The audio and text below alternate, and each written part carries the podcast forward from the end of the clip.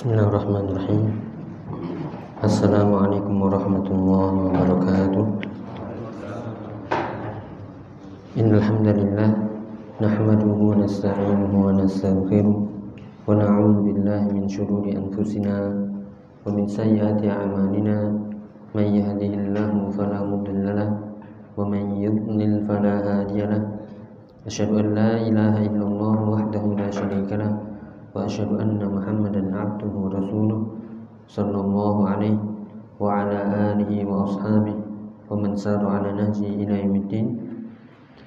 قال الله تعالى في القرآن العظيم يا أيها الذين آمنوا اتقوا الله حق تقاته ولا تموتن إلا وأنتم مسلمون. وبعد فإن أصدق الحديث كتاب الله وخير الهدى هدى نبينا محمد صلى الله عليه وعلى آله وسلم. وشر الأمور محدثاتها فإن كل محدثة بدعة وكل بدعة ضلالة وكل ضلالة في النار Alhamdulillah ya ikhwah rahimani rahimakumullah Semoga semuanya dalam keadaan sehat walafiat Dimudahkan urusannya Allahumma amin Marilah kita bersyukur kepada Allah Subhanahu wa taala di kesempatan kali ini kita bisa bertemu kembali di majlis di antara majlis-majlis ilmu di tempat yang mulia biidznillah untuk melanjutkan ngaji bersama pembacaan kitab Kitab Tauhid alladzi huwa haqqun 'alal 'abid dan kita ambil faedah syarah penjelasannya dari Al-Mulakhas fi Syarhi Kitab Tauhid li Syekh Shalih Al-Fauzan hafizallahu taala wa Ya masih di bab keempat tentang ad-du'ai ila syahadati an la ilaha illallah. Bab tentang perintah untuk berdakwah atau mendakwakan manusia menuju syahadat la ilaha illallah. Dalilnya perlu kita ingat karena ini adalah prinsip dasar seorang dai ketika dia sudah mulai menyeru kepada Allah Subhanahu wa taala atau menyeru manusia kepada Allah Subhanahu wa taala di surat Yusuf ayat ya 108. Ini harus diingat. Ini di antara uh, prinsip-prinsip uh, seorang dai yaitu di surat Yusuf ayat 108 selain juga di surat An-Nahl nanti semoga ada kita lewati ya. Yaitu yang firman Allah taala berbunyi wa man ahsanu qawlan mimman da'a ila Allah wa 'amila sholihan dan tidak ada tidak ada perkataan yang lebih baik daripada orang yang yang menyeru kepada Allah. Artinya tidak ada profesi, tidak ada perbuatan yang lebih baik, lebih mulia daripada orang yang menyeru ya kepada Allah Subhanahu wa taala. Dan dengan syarat dia juga beramal soleh. Maka profesi dai atau kita tidak menyebut profesi atau tugas ini sebenarnya kewajiban. Karena ini bukan tugasnya mubalik ustadz kiai saja. Akan tapi semua yang memiliki ilmu ketika sudah mulai untuk mendakwahkan maka dia memiliki tugas untuk yang menyampaikan. Ya kita terhenti kemarin di uh, al-ma'na al-ijmali lil ayah yaitu dari firman Allah taala qul hadhihi sabili ad'u ila Allah ala basiratin ana wa man ittaba'ani wa subhanallahi wa ma ana minal musyrikin. Sudah kita jelaskan kemarin ya qul hadhihi sabili katakanlah inilah jalanku ad'u ila Allah katakanlah wahai Muhammad inilah jalan yaitu jalan dakwah menuju Allah Subhanahu wa taala menyuruh kepada Allah Subhanahu wa taala harus ala basiratin di atas ilmu. Aku yaitu nabi dan juga wa manitaba'ani dan orang-orang yang mengikutiku juga harus ad'u ilallah, harus yad'u ilallah ala basiratin juga. Kalau mau berdakwah ya tujukan karena Allah dan juga di atas ilmu juga dan juga terakhir wa subhanallahi wa ma ana minal musyrikin. Selain itu jangan lupa tetap harus menjauhi kesyirikan. Makanya dikatakan maha suci Allah dan aku bukan termasuk orang-orang yang berbuat syirik. Ya, kita lanjutkan al-ma'na al-ijmali lil ayah. Uh, saya bacakan dulu ya. Ya'murullahu rasulahu an yukhbiran nasa an tariqatihi wa sunnatihi. Yaitu Allah Subhanahu wa taala memerintahkan rasulnya an yukhbiran nas untuk ya mengabarkan kepada manusia an tariqatihi wa sunnatihi tentang tariqahnya jalan hidupnya dan juga sunnahnya. Apa itu? Anna da'watu ila syahadati alla ilaha illallah. Sunnah Nabi, jalan Nabi yang ditempuh oleh Nabi adalah mendakwahkan manusia menuju syahadat la ilaha illallah. Ya, baik di zaman yaitu ketika itu di zaman Nabi sallallahu alaihi wasallam bahkan sampai sekarang manusia masih butuh dakwah la ilaha illallah. Karena masih banyak baik itu pemuda ya, yang dewasa, tua, uh, belum mengerti makna syahadat la ilaha illallah. Bahkan di kalangan tulabul ilmi juga ya kurang mendalam masalah syahadat la ilaha illallah. Makanya harus terus diingatkan syahadat la ilaha illallah ala ilmin wa yaqinin. Ya, di atas ilmu wa yaqin, di atas keyakinan uh, wa burhan dan juga bukti. Bukti atau dalil. Ya. Wa kullu man ittaba'ahu yad'u ila ma yad'u ilaih. Maka kullu man ittaba'ahu setiap yang ittaba'ahu Ya, setiap yang mengikuti Nabi maka jalannya torikohnya harus sama yaitu yad'u ila ma yad'u ilai. Harus menyeru kepada apa yang diseru ya oleh Nabi. Kalau kita mengikuti sunnah Nabi maka kita juga mendakwahkan kepada tauhid la ilaha illallah, menyeru manusia di atas ilmu, di atas yakin, di atas burhan bukti. Juga ala ilmin wa yakinin wa burhan. Juga sama Siapa yang mengikuti sunnah Nabi mengatakan pengikut Nabi maka juga harus menyeru di atas ilmu, di atas keyakinan dan di atas ya dalil bukti. Wa annahu huwa wa atba'uhu yunazzihuna Allah 'ani syariki lahu fi mulki. Demikian juga uh, Nabi dan juga para pengikutnya mereka selalu yunazzihuna Allah. Apa artinya yunazzihuna? Ya, yunazzihuna artinya mensucikan Allah Subhanahu wa taala anis syarik lahu. Ya dari ya kesyirikan atau sekutu. Kita tidak boleh meyakini bahwasanya Allah punya tandingan atau yang yang setara dengan dengan Allah taala. Ya, tidak boleh meyakini ada sekutu bagi Allah Subhanahu wa taala fi mulkihi, baik dalam mulk ya kerajaan. Ini berarti urusan apa ini? Tauhid rububiyahnya. Berarti kita tidak boleh menyekutukan Allah dalam urusan rububiyah. Ya. Wa anisyariki lahu fi ibadati dan juga kesyirikan atau sekutu baginya fi ibadatihi. Berarti tauhid uluhiyah. Jadi kita tidak boleh memalingkan sedikit saja ibadah kepada selain Allah. Wa itabarra'u mimman asyraka bih dan juga yatabarra artinya ya berlepas diri mimman asyraka bih dari orang-orang yang menyekutukan Allah. Wa in kana aqraba qaribin. Meskipun orang yang menyekutukan Allah itu adalah aqraba qaribin. Orang yang paling dekat dari kerabatnya. Akrab itu artinya apa? Yang paling dekat. Qarib itu kerabat. Meskipun itu bapaknya, ibunya, kalau menyeru kepada kesyirikan, ya kita tidak boleh mencintainya. Inilah namanya bab al-wala al-bala al-wala wal cinta dan benci karena Allah. Ya. Jadi cinta dan benci kita harus dibangun atas dasar ya Allah Subhanahu wa taala. ya, maka di sini uh, kalau kita lihat maknanya berarti dalam berdakwah harus mengikuti yaitu jalan Nabi wasallam yang pertama dan utama adalah menyeru kepada ya tauhid diingatkan akidah tauhid Ya bahkan para ulama mengatakan apa pun uh, pelajaran yang kita ajarkan maka harus disisipi apa? Nilai-nilai tauhid. Ya mau ngajar tajwid, mau ngajar fikih, ya mau ngajar apa lagi? Sirah, ya tafsir maka harus dipenuhi atau disisipi perkara-perkara tauhid. Ya, kemudian uh, kita lanjutkan ya. Munasabatul ayah lil bab yaitu kaitannya ayat ini dengan bab kitab tauhid itu ayat ini dijadikan bab keempat dari kitab tauhid ya apa kaitannya silakan dibaca siapa? Iya dari sebelah kanan. Annallaha. Anna. Iya. Oke silakan.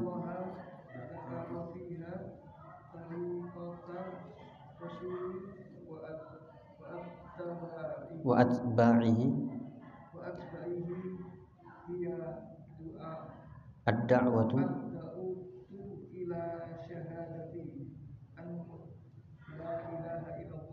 ya. Ala ilmin.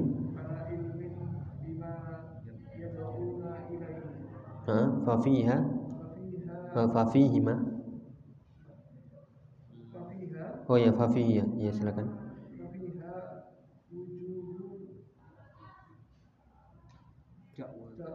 dakwati dakwati ila syahadati an la ilaha illallah maudu'u.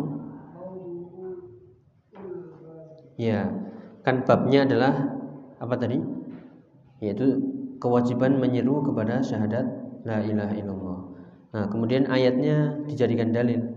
Ini yang perlu kita sebagai tulabul ilmi uh, mengetahui kenapa para ulama menyisipkan dalil ini di ya bab syahadat la ilaha illallah atau di bab seruan kepada syahadat la ilaha illallah.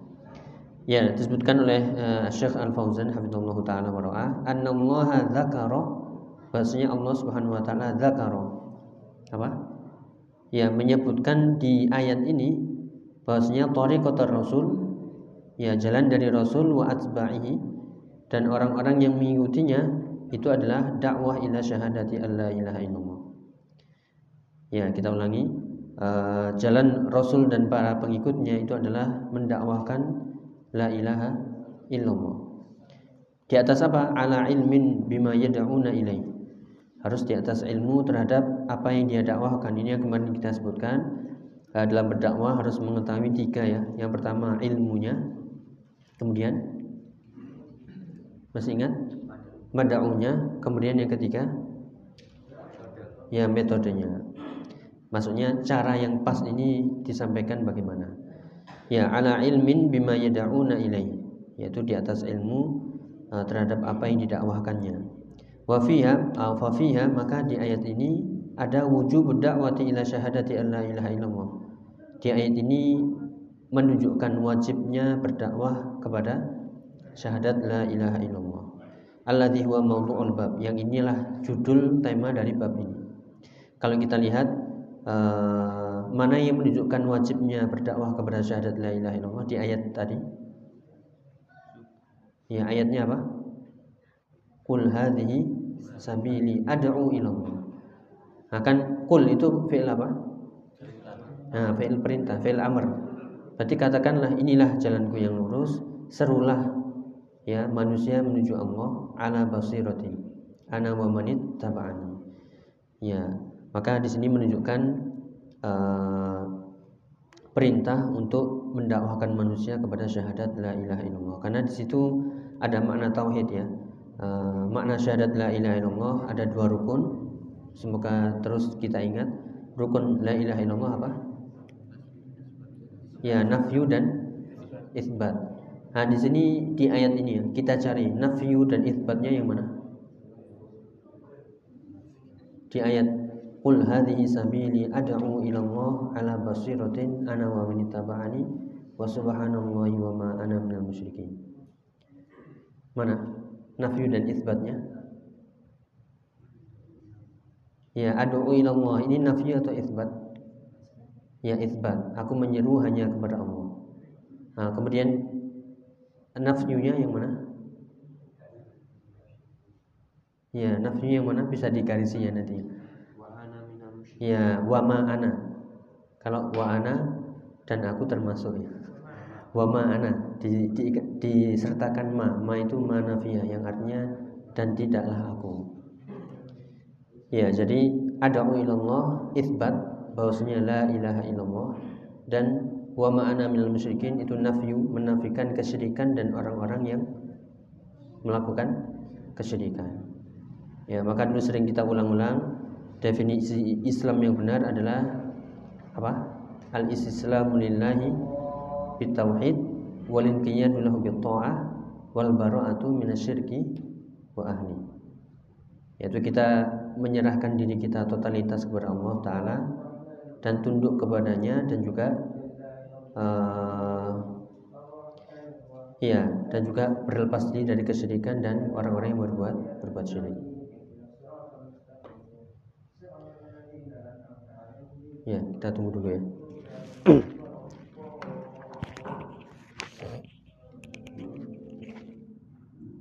Ya, silakan sambil ada yang ditanyakan nanti.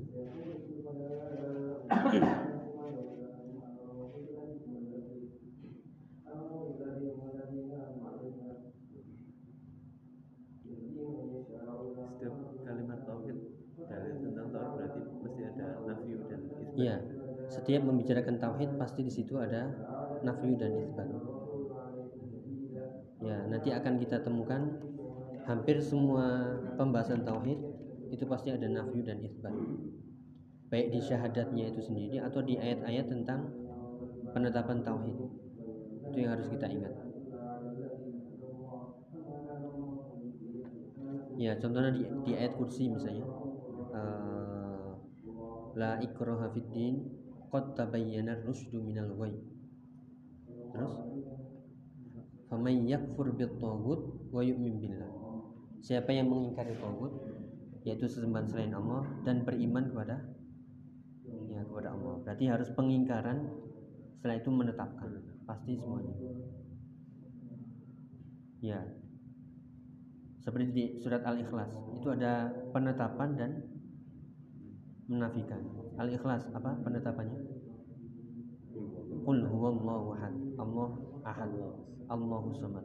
Kemudian menafikannya Lam yalid wa lam yulad wa lam yakun lahu ya pasti situ ada karena itu nggak bisa dilepas karena kalau la ilaha eh, la ilaha saja tanpa ilmu atau ilah apa eh, penetapan Allah saja tanpa menafikan maka nggak sempurna maka dinamakan dua ini namanya ru ya namanya rukun ya seperti ini rukun ini kalau eh, roboh satunya ya roboh semuanya Nah, kita kadang menetapkan atau eh, menafikan tapi tidak menetapkan atau sebaliknya. Jadi harus lengkap dua-duanya. Ya, baik semua perjalanan tauhid ya dari nabi-nabi terdahulu semuanya ada nafi dan isbat. Contoh yang mudah juga eh, Nabi Ibrahim alaihissalam. Ya, perjalanan beliau eh, mencari hidayah adalah pertama eh, mencari seolah matahari itu adalah ya Tuhan. Tapi setelah itu Allah itu berikan hidayah ditolak semuanya. Ya tidak ada matahari bukan Tuhan ya. Kemudian bulan kemudian bahkan patung-patung akhirnya menetapkan Allah saja yang berhak diibadah ya jadi harus disucikan dulu ya tolak semua sesembahan baru menetapkan Allah saja sebagai satu-satunya ilah. Ada yang ngasih contoh misalnya nafi dan isbat? Ya nanti semuanya ya eh, yang membicarakan tentang tauhid ada nafi dan isbat.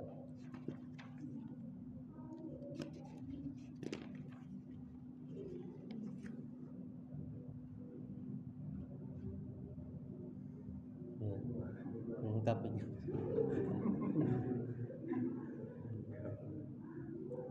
Ini sabar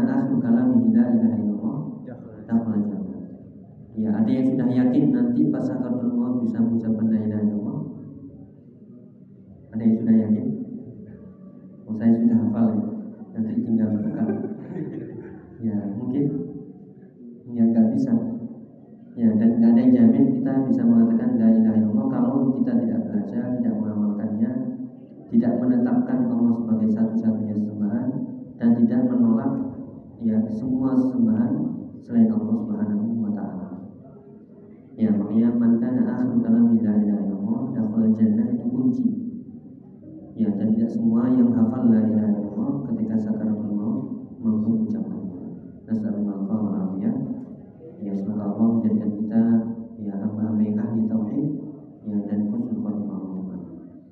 Ya, disebutkan sekali lagi ya, uh, di situ ada kewajiban ada ilallah. Aku menyeru kan itu ada fiil yang jika, jika perlu diketahui kalau ada fiil amr dalam sebuah ayat atau nas dalil maka itu menunjukkan perintah dan perintah menunjukkan wajib. wajib. Itu yang harus diingat. Ya ma yustafadu minal hadis. Kita baca apa faedah dari uh, ma yustafadu minal ayat apa yang bisa kita ambil faedahnya dari ayat nomor satu? Silakan. Anda dakwah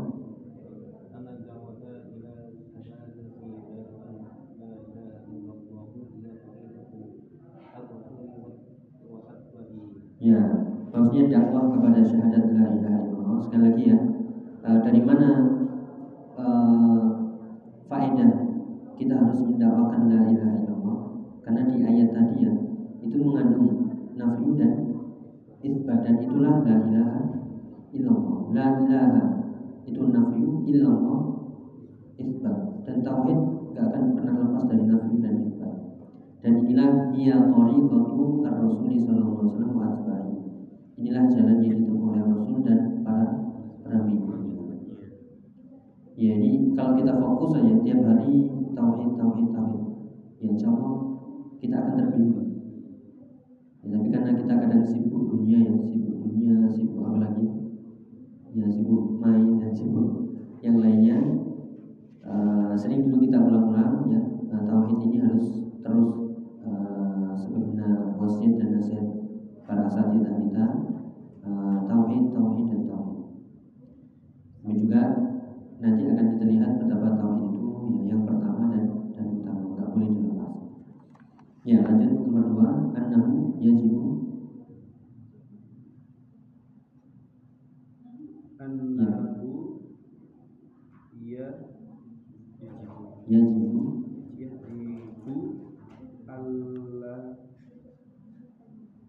ala da'iyati على الداعي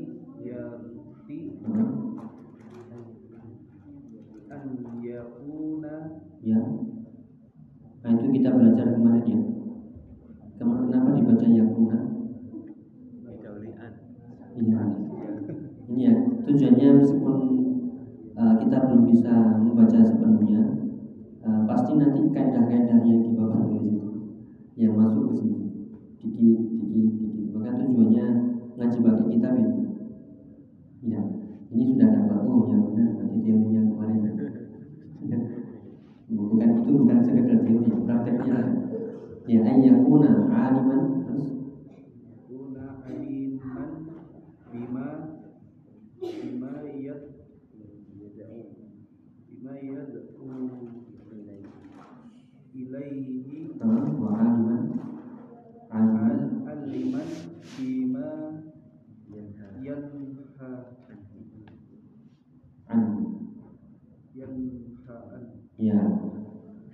kedua, annahu yajibu 'ala da'iyah. Bahwasanya yajibu artinya ya wajib. Ini eh, sekali lagi ya, eh, kita ngaji pakai kitab untuk memantapkan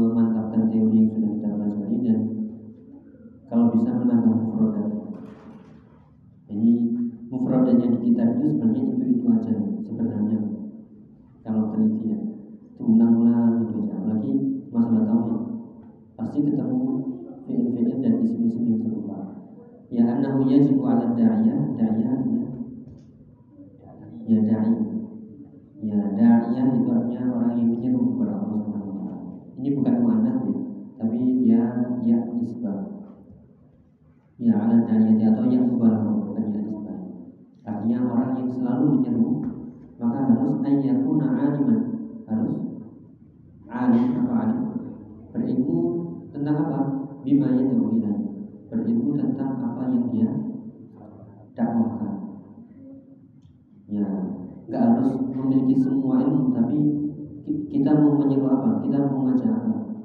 Ya misalnya ngajak eh, bahwasanya musik itu haram maka harus ngerti. Ya dalilnya. Ya atau misalnya Eh, celana di atas mata kaki nah, celana di bawah mata kaki itu haram. Misalnya sebelum itu kita amalkan dulu kemudian kita ya kita sampaikan. Ya sebisa mungkin. Kalau nggak pakai ucapan ya pakai kitab gitu. Ini ini kitab. Nah ini kitabnya silakan dibaca. Atau ini rekamannya silakan didengarkan. Itu minimal sekali. Kemudian aliman bima yanha anhu. dan juga alim mengetahui berilmu tentang apa yang dia larang. Ya ketika menyeru kepada sesuatu harus tahu kepada sesuatu harus punya ilmunya dan ini bisa ditambahkan eh, kadang kita eh, menyeru dan melarang saja tapi tidak memberikan eh, kalau kita menyeru kan pasti ya memberikan solusi artinya ayo sholat ya ngaji itu kan ada solusinya ya. tapi kalau pas melarang sesuatu ya misalnya jangan ini jangan ini jangan itu nah, ketika orang dilarang kan pasti ada apa ya? harus ada yang harus ada alternatif penggantinya. Nah ini yang harus kita pikirkan. Ya misalnya masalah musik ya. Jangan mendengarkan musik maka solusinya apa? Ya Baca membaca Al-Quran. Ya jangan misalnya berkhulwat dengan sesama apa eh, dengan wanita bukan mahram solusinya? Ya menikah. Jadi harus pas melarang harus punya solusi ya jangan berhutang ini tak kasih. Ya jadi eh, kadang kita melarang melarang tapi terus solusinya apa? Ini bagi orang yang awam sekali ya itu nggak boleh ini nggak boleh. Terus ngapain kita? Ya, ini ada solusinya. Nah kita harus tahu tentang yang halal itu apa yang haram itu apa kemudian kita sampaikan pas pada orangnya itulah yang dinamakan ya ilmu bil mad'u mengetahui tentang orang yang kita dakwahkan dan caranya seperti apa. Jadi butuh jam terbang ya, pengalaman sekali gagal ya dicatat oh berarti tidak cocok. ya butuh modal juga. ya Tapi ya nomor tiga silakan atanbihu. Atanbihu ala al-ikhlasi fi da'wati bi alla yakuna da'iyati maqsudu siwa wajahillahi la yaqsudu bidzalika tahsili malin tahsila. malin au ra'isatin riyasatin au madhin minan nasi au da'watin ila hizbin au madhabin. Ya ini tingkatan kita semuanya ya. Tanbih ala ikhlas. Tanbih apa peringatan Peringatan agar selalu ikhlas dakwah. Ini sekali lagi berat ya. Eh, Bagi yang sudah terjun ini sangat-sangat berat. Ya. Eh, kenapa? Karena ya potensi dakwah ataupun medan dakwah yang dihadapi itu ya mau nggak mau kita apa sedikit terbesit ada harta di situ ada jabatan ada ujian ya ada posisi yang di- diharapkan dan seterusnya. Nah, makanya di pembahasan sebelumnya eh, kan sesuatu yang paling ditakutkan oleh Rasulullah apa? akhwat ya. Anissa. Itu fitnah wanita. Eh apa fitnah? Fitnah paling besar bagi laki-laki. Kalau untuk menyeluruh innama akhwafu ma alaikum sungguh yang paling aku takutkan terjadi pada kalian adalah ya syirik. Bukan harta syiriknya bukan syirik besar tapi syirik. Syirik kecil. Kenapa ya kenapa karena karena tidak terlihat. selain tidak terlihat juga tipis dorongan. Ya dorongan. Kan sudah pernah kita baca di sini ya. Karena dorongan manusia untuk suka jabatan, suka pujian, kedudukan. suka kedudukan, suka harta itu sudah tinggi. Makanya hati-hati, apalagi yang berdakwah, yang berbicara ini maksudnya. ada akhwatnya juga Iya, misalnya lagi menyampaikannya, eh, jangan suka GR maksudnya. Jangan apa ya? eh, Iya, jangan suka GR. maksudnya dikedipin sedikit wah kayaknya mau ya yang yang nge-like awal semua ya itu berbahaya makanya harus selalu jaga hati jaga hati. Eh, apa namanya? Eh, ya jaga hati jaga keikhlasan. Kita lanjutkan di sini ya. Bi alla yakuna lidda'iyati maqsadun atau maqsidun siwa wajhillah. Ini sekali lagi berarti. Peringatan untuk selalu ikhlas dalam berdakwah agar ya eh, pada dai itu tidak ada maksud. Apa maksud tujuan itu bahasa kita ya kalau diterjemahkan maksud. Ya itu bahasa Arab ya tujuan siwa siwa wajhillah selain selain wajah selain wajah Allah. Nah maksudnya selain ridho Allah selain surganya Allah selain dari uh, rahmat Allah Subhanahu Wa Taala. Layak sudu beda nikah taksi malin tidak diinginkan darinya itu apa taksi nama memperoleh. Memperoleh harta auriyasa riasa itu jabatan Pimpinan. kepemimpinan rois dari kata rois. Ingin jadi ketua gitu ya. Yang jadi kepala. Au madhin. Ya pujian. Minan nas. Dari manusia. Au dakwatin ila hizbin au madhab. Atau dakwahnya tujuannya kepada hizb kelompoknya hizbiyah atau madhab tertentu. Ya ini kan berat ya ya sekali lagi ini berat Eh, mendakwahkan murni ikhlas untuk wajah Allah itu berat. Ya apalagi eh, sudah jelas ya misalnya eh, diundang ya pasti dapat transport. Jangan sampai itu jadikan tujuan. Meskipun kadang niatnya itu goyah. Jakarta atau ya? Kalau nanti kan dapat. Ini berbahaya ya ini harus menguatkan ya caranya bagaimana? Ini yang pengalaman saja ya. Caranya bagaimana biar nggak murni hanya mendapatkan kotak putih? Ya caranya bagaimana? Untuk menepis menolak. Itu pasti kan ada tujuan itu.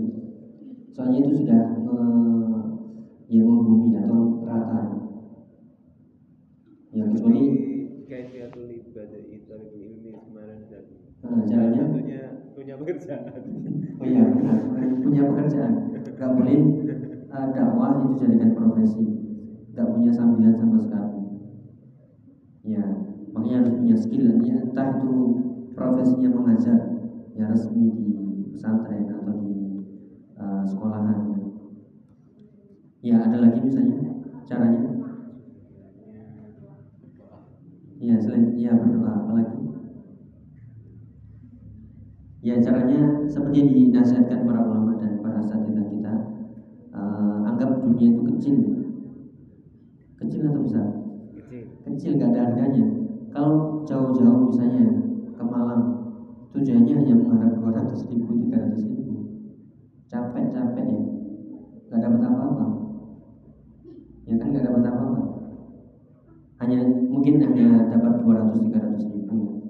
Atau 500 ribu Ya.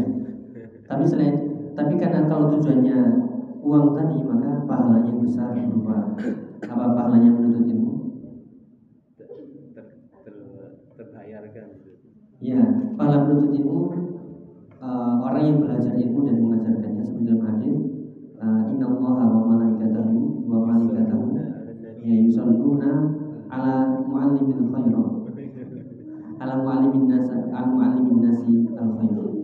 Sungguh Allah para malaikatnya uh, bahkan penduduk bumi penduduk langit dalam hadis yang lengkapnya ya bahkan sampai namlah apa namlah hewan hewan tunggangan ya semut. Oh sebut oh, semut semut hatta hud hud? Apa hud hudun al hud ya ikan.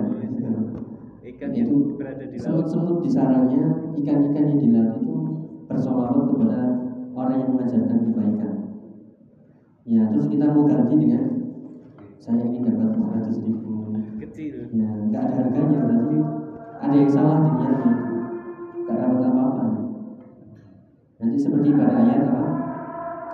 Eh, di antara manusia yang menginginkan dunia, tapi di akhirat tidak mendapatkan apa? Ya sedikit pun. Ya, makanya harus mengingat betapa kecilnya nilai dunia tidak sebanding dengan pahala akhirat. Ya, jadi boleh ya artinya mengi- eh, jangan sampai itu jadikan tujuan. Kalau diberi alhamdulillah, anggap saja bonus. Layak tasib. Ya. Eh, tapi jangan lupa sodako menyisihkan. Kemudian eh, jangan sebagai tujuan. Ya, kalau nggak diberi ya jangan beruntung. Kalau saya sudah di video saya tadi tadi nggak dikasih atau dikasih cuma sedikit. Ya, Di, diundang nggak datang lagi. Iya nggak mau. Ya sekali lagi bagi yang sudah terjun ya, ini juga kita sampaikan ya ke saudara-saudara kita atau nanti ya yang punya anak ya eh, tetap terus belajar tapi tujuannya bukan jadi ustaz biar dapat amplop biar umroh gratis biar bisa poligami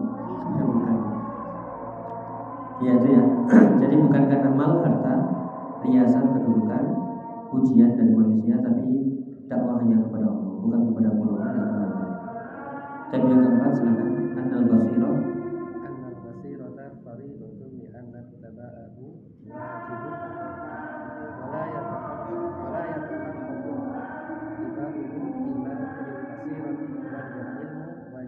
Ya, anal basiro faridatun. Berarti basiro ilmu itu hukumnya wajib. Kan tolak ilmi faridatun ala kulli muslim menuntut ilmu wajib. Ya di anna atba'ahu wajibun atau di anna tiba'ahu. Karena mengikuti nabi itu hukumnya wajib. Ya wajib atau tidak mengikuti nabi? Dalilnya ya kul atiu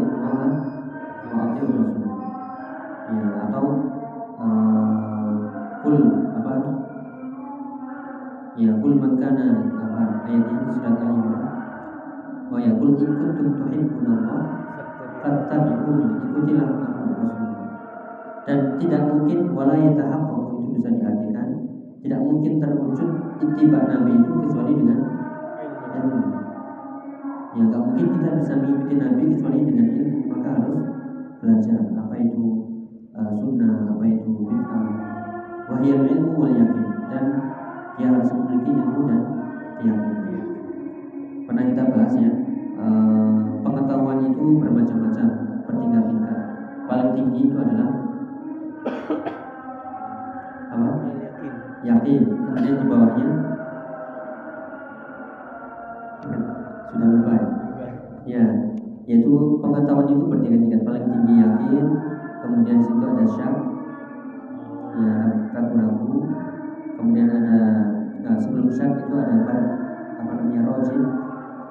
Keyakinan tapi cuma 80% kemudian syak tengah-tengah. Kemudian ada marju ya yang di bawah 50% kemudian ada jahil yang tidak tahu sama sekali.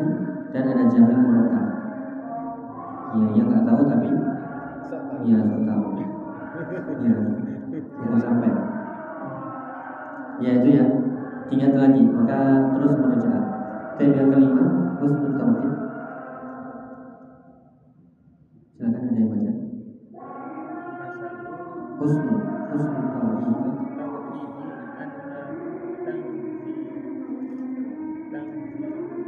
Tanzihun. Lillahi. Ya husnul tauhid artinya apa? Baiknya tauhid bagusnya tauhid kenapa? Karena tauhid itu tanzihun lillahi taala mensucikan Allah subhanahu wa taala. Ya ada tanzih. Tanzih itu mensucikan membersihkan. Tidak boleh kita menyekutukan Allah dengan sedikit pun dengan siapa pun. Membersihkan dari sekutu-sekutu. Kemudian ke- keenam kubahun syirki masab batul ya yang keenam kubhu syirki. Yaitu buruknya tauhid ya buruknya syirik. Karena di kesyirikan itu ada masab batulillah mencela Allah Subhanahu wa taala. Ya karena seolah merendahkan. Ya kalau kita menetapkan meyakini ada sekutu bagi Allah berarti itu menjunjung atau mensucikan Allah atau merendahkan. Yang merendahkan seolah Allah bukan segala-galanya tapi ada butuh bantuan butuh pendamping. Dan ini menunjukkan lemah ya jadi eh, yaitu Allah tidak membutuhkan sekutu sedikit ya terakhir wujud uh, wujud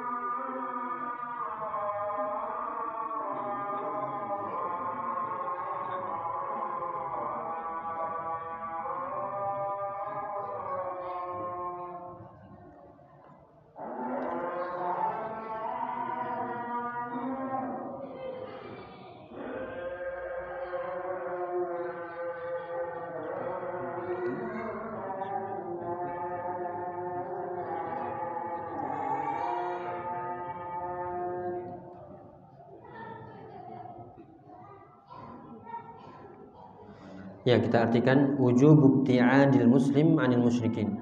Wujub artinya apa? Wajibnya ibtiad. Ibtiad artinya menjauh.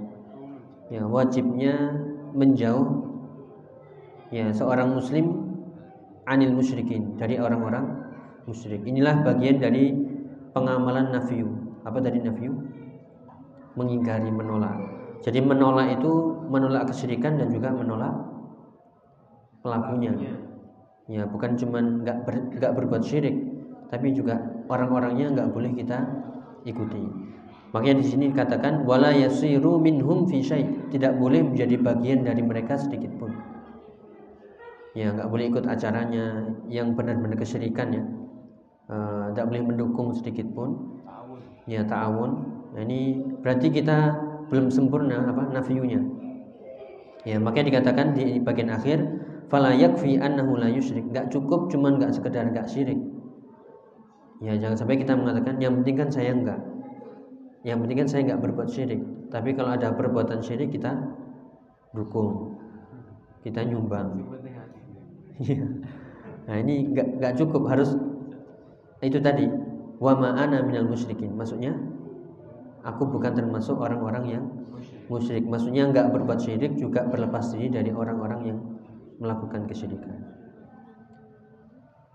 Ya ini yang uh, harus terus kita ulang-ulang bagaimana agar kita memahami tauhid dan syirik itu uh, dengan jelas sejelas-jelasnya. Ya itu yang mungkin ada yang ditanyakan. Silakan. dalam segala hal. Iya, yang yang yang mana? menjalur orang musyrik ini. Iya, yang yang dimaksud adalah perbuatan syiriknya. Ketika ber- Ketika berbuat syirik. Tapi kalau muamalah ya jual beli ya silahkan.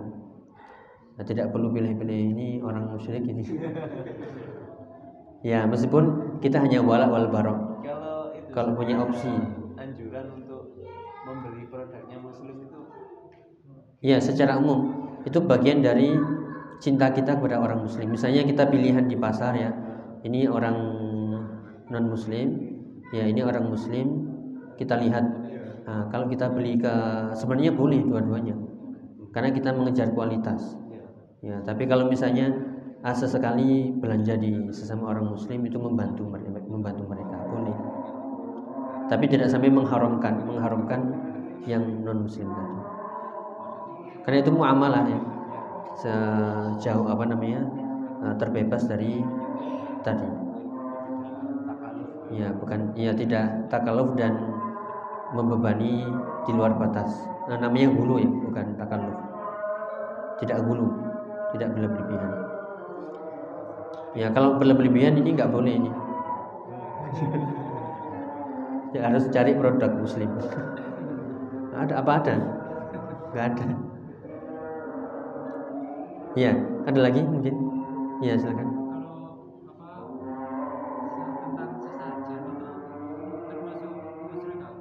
Ya, sesajen itu kan niatnya memberikan eh, sesuatu tu, ya persembahannya untuk selain Allah tujuannya biar selamat.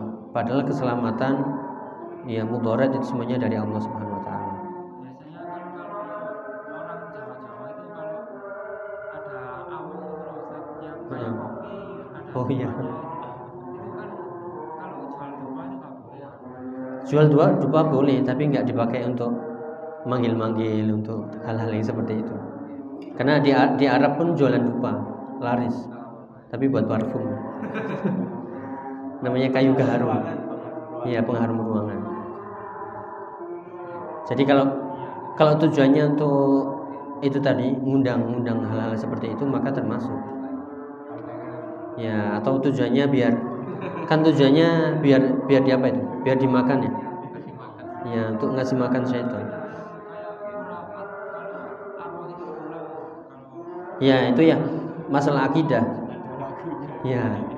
Itu makanya kita masih animisme dinam apa? Animisme sama dinamisme. Menganggap roh itu akan kembali. Padahal kalau sudah mati, yaitu mereka di barzakh, alam tertutup sudah, nggak akan bisa kembali ke alam dunia. Ditambah lagi kita suka nonton sinetron, nonton ini, nonton ini. Jadi seolah-olah arwah itu bisa kembali, bisa menakut-nakuti, nggak akan bisa kembali. Bahkan ya sudah, bahkan mereka butuh pertolongan. Kalaupun ada orang yang seolah-olah melihat itu bukan bukan arwah itu sendiri, tapi syaitan yang menyerupai. Itu pun nggak mirip per- persis ya, hanya mungkin sekilas. Ya, jadi tidak ada istilahnya ruh kembali atau reinkarnasi yang nggak ada.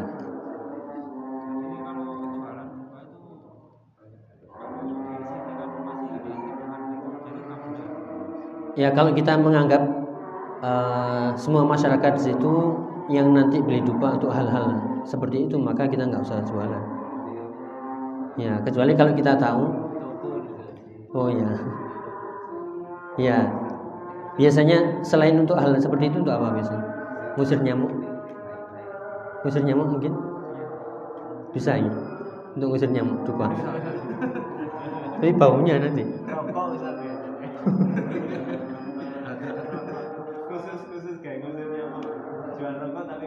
Iya.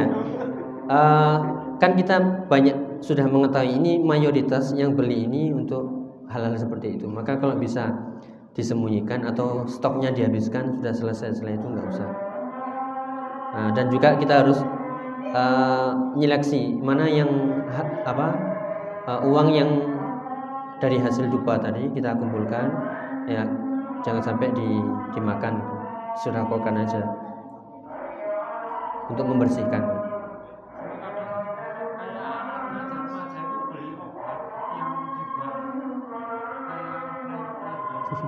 Iya. Iya. Tapi jelas tahu ya untuk untuk ngefly.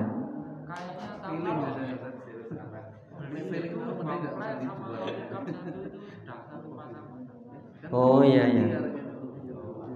Ya kalau tahu ya kita ini anggap saja nggak ada mas habis. Ya kalau benar-benar tahu ya karena itu bagian dari Umar Ma'ruf Nahi Munkar. Paling cuma berapa? Seribu dua ribu berapa? Oh enam ribu.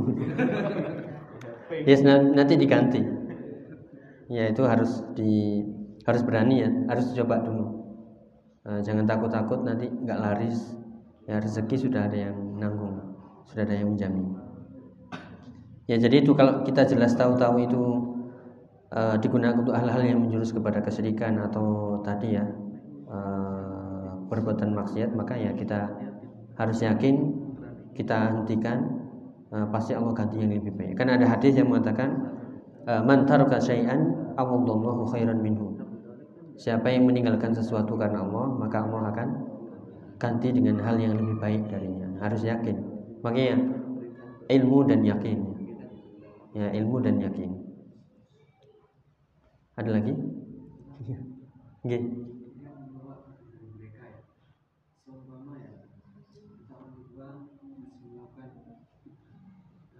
Oke.